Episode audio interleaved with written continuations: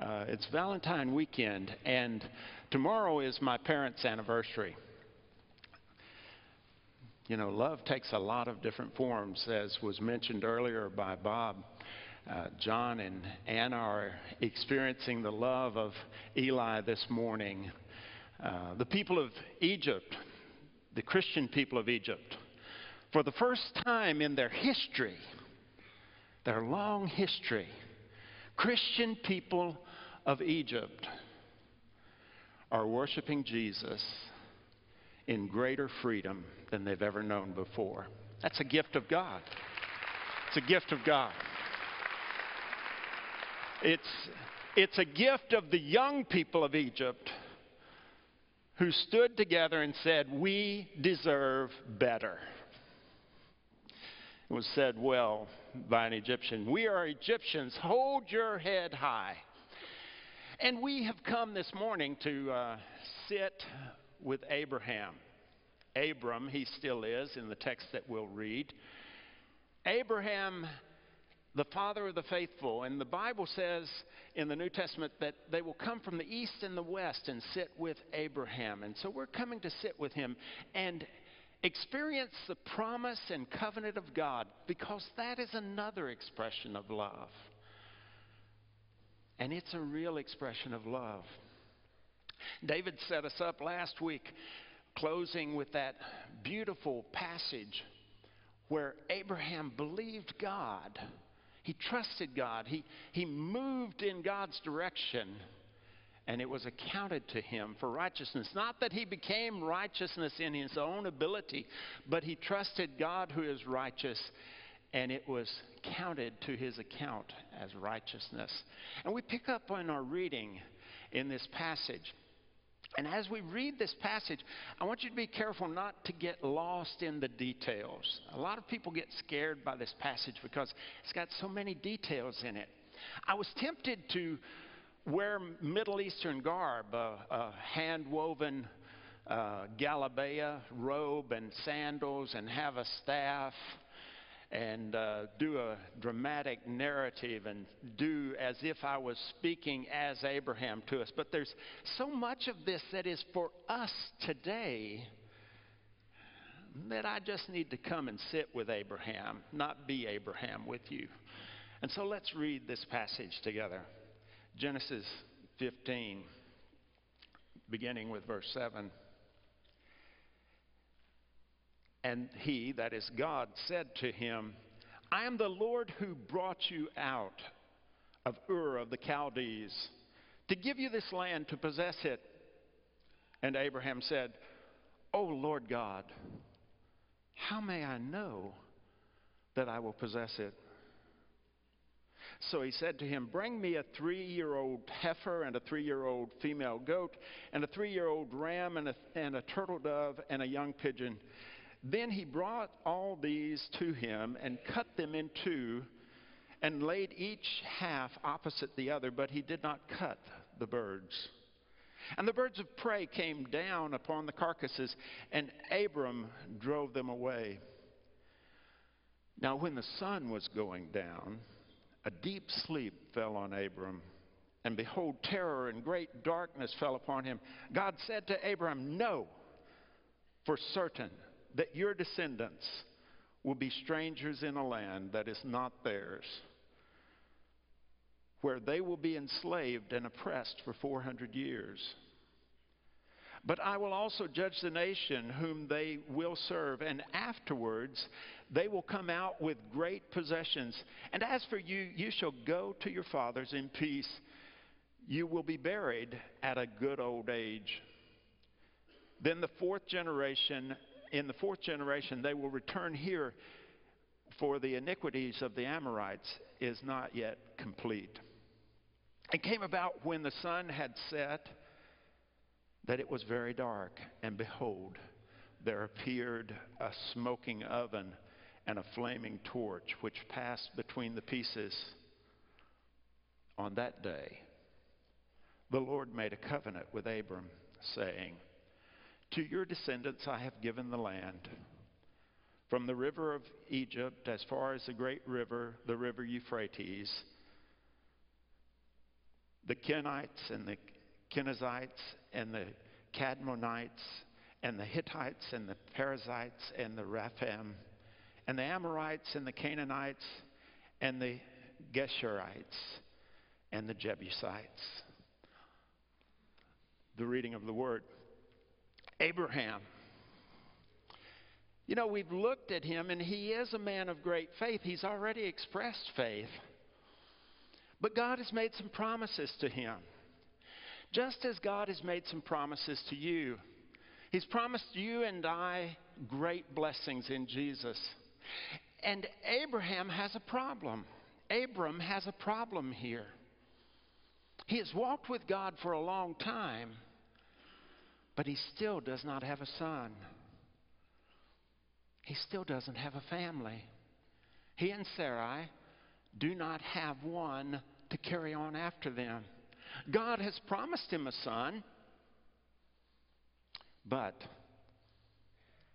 where is his son? His circumstance doesn't align automatically with the promise of God. You may find yourself in the same situation. God has promised you His presence. He's promised you His presence until the end of your life. And yet, at times, you feel deserted and you languish in the hope, and despair comes. The Son was promised, but not given. God had promised him that he would be with him through all his journeys, and, and to this point, God has shown himself faithful. But yet, the greatest test, test is still in front of Abram. How can I know?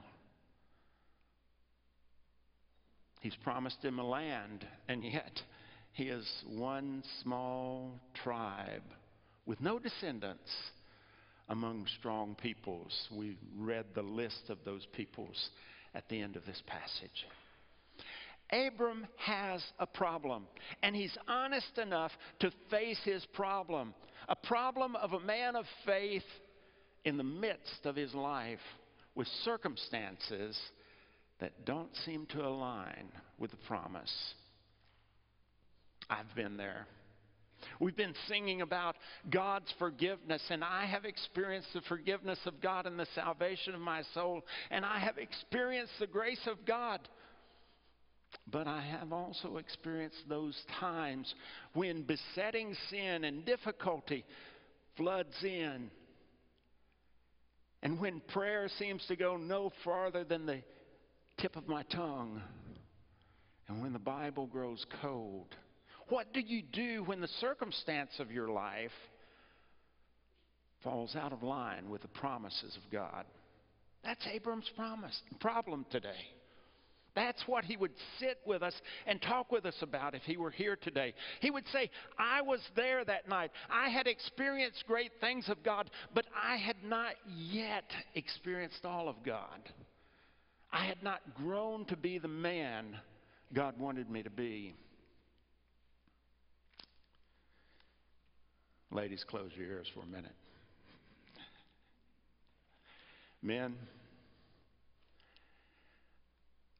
God still is working on you and I. By the way, I hope you've got Valentine's Day taken care of. It was a little bit of a challenge to me. Madeline is, is in Malta, and uh, my grandson Trajan, he's three months old, and I conspired together. You know, I understand exactly what Trajan wanted to do. You know, he, he said, Look, Papa, I want you to get some uh, a good Valentine's card and some hot, uh, some really good dark chocolate and slip it in Madeline's bag. I said, "You sure?" He said, "Yeah, that's it." Three months old, he knows, you know. and so we did that. And she got to Malta and she was unpacking her her teaching stuff for this week, and uh, and she found it, and she's like, "Wow, you know, here I am in Malta, and Trajan and Mike got something to me." Guys, tomorrow's Valentine's Day. You knew that, okay? Do it right, you know. Do it right. Love demands that we show on those special occasions our great love for the gift that God has given us in our mothers and our sisters and our wives and our daughters. Our older daughter just moved to New York City, and I was talking to her before service. And, and in fact, she's probably uh, online today. Hey, Ange, how you doing? Uh, with those who are out there in the, in the congregation. The task of being faithful when you're not yet complete is Abram's task. God has not finished with us yet, guys, but we're to be faithful as we're on the journey. And ladies, that's for you too. Sarai is in the tent and she's laughing most of the time at most of this. But here we are. Abram has a problem. And what is God's response? What is God's response to these honest questions that come to you and I about how are we going to live in the midst of our challenges, in the midst of the promise and the yet unfulfilled covenant? Well, the first thing that God points out to Abram is I am the God of history, I am the God of nations. You know, all these nations who have this land now, they have it because I let them have it, and I'm going to give it to you. I am the one who called you. And he uses that structure from which Yahweh comes from. I am the one who brought you out. Yes, I called you from Ur of the Chaldees. Yes, I've called you to wander in the land. I am the God of history, and I'm the God of nations. Don't let your circumstance um, in history and in the nations of the world cause you to lose sight that the God over all those things has called you and promised you and made covenant with you. Abram would sit here today and say, I had to learn that lesson, and it took me a while to learn it. I lied about who Sarai was, I lied about who I was. I was afraid of pharaohs and kings and rulers, but in the midst of it all, I learned that God is greater.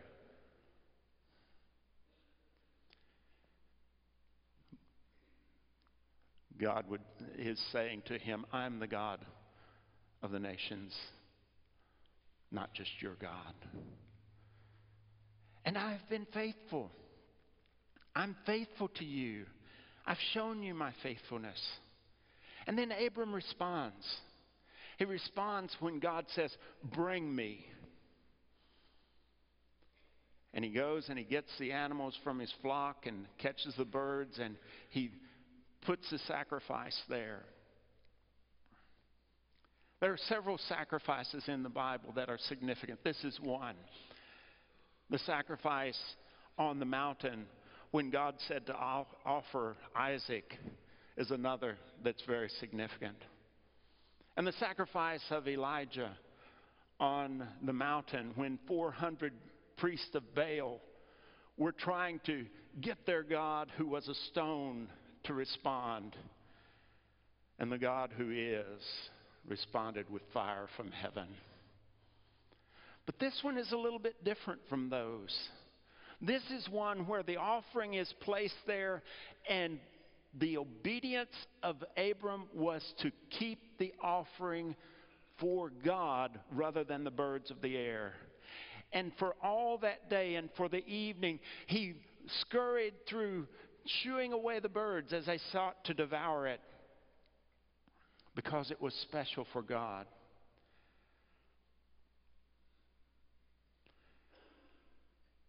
God called him to bring and to keep an offering for him. And Abram obeyed. God called him and he obeyed. He trusted. He moved forward. He didn't understand it all. He still doesn't have a son. He still doesn't understand exactly how he's going to really have this land that God has promised him but he took a step forward. He acted on the experience he had with God, on the character of God as God has showed it to him. He trusted God with his present, and God was able to give him his future. Abram responds, God deals with him. And in the midst of that, there's some powerful images as he's waiting on God. Anybody here like to wait? That's what I thought. It isn't just an American problem, it's a human problem. We don't wait very well at all. Wait upon the Lord, the Bible says. Probably the hardest thing any of us do is when we see a promise, we see the future, we see a hope, we want to live and possess it immediately. Abram had to wait. And through that eve- afternoon and evening, until the sun set, he waited. And in the darkness, as he continued to wait, God manifested himself in terrifying form. Sometimes when you wait, the terrors of life zoom in on you. But Abram waited. God responded. And in the end, God says, I have given you. He doesn't say, I'm giving you this land or I will give you this land. He says, I have given this land. In God's mind, the history had already happened. And Abram was the possessor of the land before, in faith, before he possessed the land, his descendants possessed the land. In fact, 400 years were to pass. The Egyptian bondage was to pass. Joseph was going to come and, and die. The nation would go up as 70 to Egypt and return as almost a million people before the promise that Abram was looking for was fulfilled. God said, Trust me. And Abram did. God said, Obey me. And Abram did. And God gave a covenant that day. He promised him land, he promised him descendants, and he fulfilled it all. We know from history he fulfilled it all. So, since we're sitting with our father Abram, who becomes Abraham, and Sarai, who becomes Sarah, is back in the tent somewhere, what can we learn? What is it that God wants you and I to experience of Him today as we struggle with His promises? Well, the first thing I think he wants us to learn is his covenant with us is just as sure as his covenant was with Abram. Just as surely as he was giving him land, he has given us salvation in Jesus Christ. In him it is finished. It has happened. We are sitting with him in the throne room of heaven. We are watching history unfold, even as we're in the midst of history. In Him, it's done. We are the redeemed, finished, and clothed in white robes, sitting at the Lamb's festival as the Lamb which was slain and yet lives celebrates his wedding before the Father. Our salvation is fixed and sure as we've trusted Jesus. If you've never trusted Him, if you've thought about it and debated about it, or if the circumstances of life have kept you from, from actually stepping forward, it's time that you took that step. It's time that you said, Yes, I see you. I know what you've done on Calvary. I've heard what you've done in other people's lives. I've seen the miracles as you've dealt with other people. I know your love. I've heard of it. And now I step out and we'll stand on your grace. Just one step. That's all Abram took. Just one step. Love so amazing, grace so unlimited, merits at least one step. On this Valentine weekend, why don't you give God, who loves you, the gift he longs for? You. Take the step. And he's promised us his covenant with us is that He will give His Holy Spirit, who will guide all who believe into truth and righteousness. And He will convict us of sin and make His Word come alive. We do have to read it, by the way. we do have to study it. He doesn't just do osmosis, you know, Mike, that's all right, you've had a hard day. Don't get up in the, early in the morning and read the Word. No, He doesn't do that. Love doesn't do that. But He's given us a covenant that the Holy Spirit will indwell us and guide us and interpret the word of truth that we may walk with Him. And if you're a child of God and you have salvation in your life and you've not been walking in the Word, take the step, brother. Take the step, sister. I came this morning before preaching from my Bible study class. Jack was teaching. I had to leave so I could get in here and get to, to hear a little bit of the precursors to worship. That's a lot of fun. But I'll go to Bible study class the, the whole hour next time. Uh, we must live in the Word. And if you say you've been too busy, well, tomorrow your wife, your husband is not going to accept, your mom, your sister is not going to accept. You know, I've been, oh gosh, I've been so busy. I really love you and I care for you, but I just did not have time. No, you're not going to do that. Of course not. and you certainly will take time if you're away from your mom or you're away from your wife and she sends you a note like my mom did, and a Valentine's card. My birthday's on February 6th, and so I get Valentine's and birthdays about the same time. And, and I get these little love notes from my mom. And, uh, you know, I may be real busy, but I'm never too busy to read those love notes. The Father's love note. You're not reading it? Come on. Take the step. Spend the time. Get on board. Stay in the Word. You can't receive the promise if you do not respond to the provision. He's promised you guidance. He's promised you indwelling grace. He's promised you. And it's time to take a step.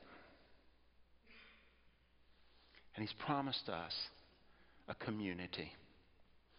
In the book of Acts, as the, as the new church from the day of Pentecost began to fellowship together, and, and there was persecution from the first day of the birth of the church, and there was people there were people on the outside who were saying this is wrong you people are wrong you need to stop doing this but from the first. The community of God was a blessing of God and the promise of God to his faithful. And there is a need for us to be in community. It's part of the promise, it's part of the covenant. That's why we're here today. Rather than playing golf or fishing, I don't think the fish are biting right now anyway.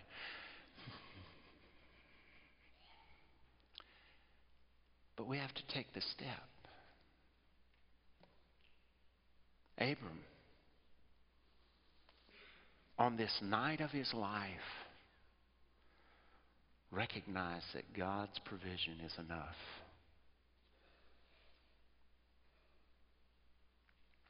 How shall I know that I will possess this land? How did God answer the question? You will know because you know that I'm faithful. You will know because you will know that my provision is enough. You will know because you know me. This morning, you're here. And God is here. According to his promise, Jesus said, Where two or three are gathered in my name, I am in the midst. He is here this morning, and he is expressing his love for you and me, just as he did for Abram. And he's dealing with us. He's dealt with me already this morning on some wonderful things as he wants me to walk in his forgiveness and his grace and experience his victory instead of my failure. And he's dealing with you right now. Nobody else knows, but God knows, and you know. Join Abram this morning. On that night of his life, when God promised and he responded, and a covenant that changed the world came into being. You say, Mike, I'm just one person. Who do you think Abram was? He was one person who was over 90 years old. Young, right? And God promised him and changed the world. God is promising you great things this morning. Would you take the step of faith? Pray with me. Oh, Father, as you were so tender and yet so firm with Abraham and Abram, we ask you to speak to us in that same fatherly way today. You have made great promises to us in Jesus Christ of salvation and the indwelling spirit and the word and a community. And yet, we as Abram are tempted to ask, How can it be? And we're tempted to push it aside. This morning, in just a moment, I pray that you would call each of us anew and afresh to your promises. Those who are here without Jesus Christ, Lord, I pray that this moment they might turn to you and take that first step of being your family again in Christ Jesus. Responding to the seed of Eve and David and Abram. And Lord, those of us who know you, I pray, Lord, that those things that have been in our life that are not worthy of who we are, that you would deal with them ever so gently but ever so firmly right now. Thank you for your promises in Jesus. In his name we pray. Amen.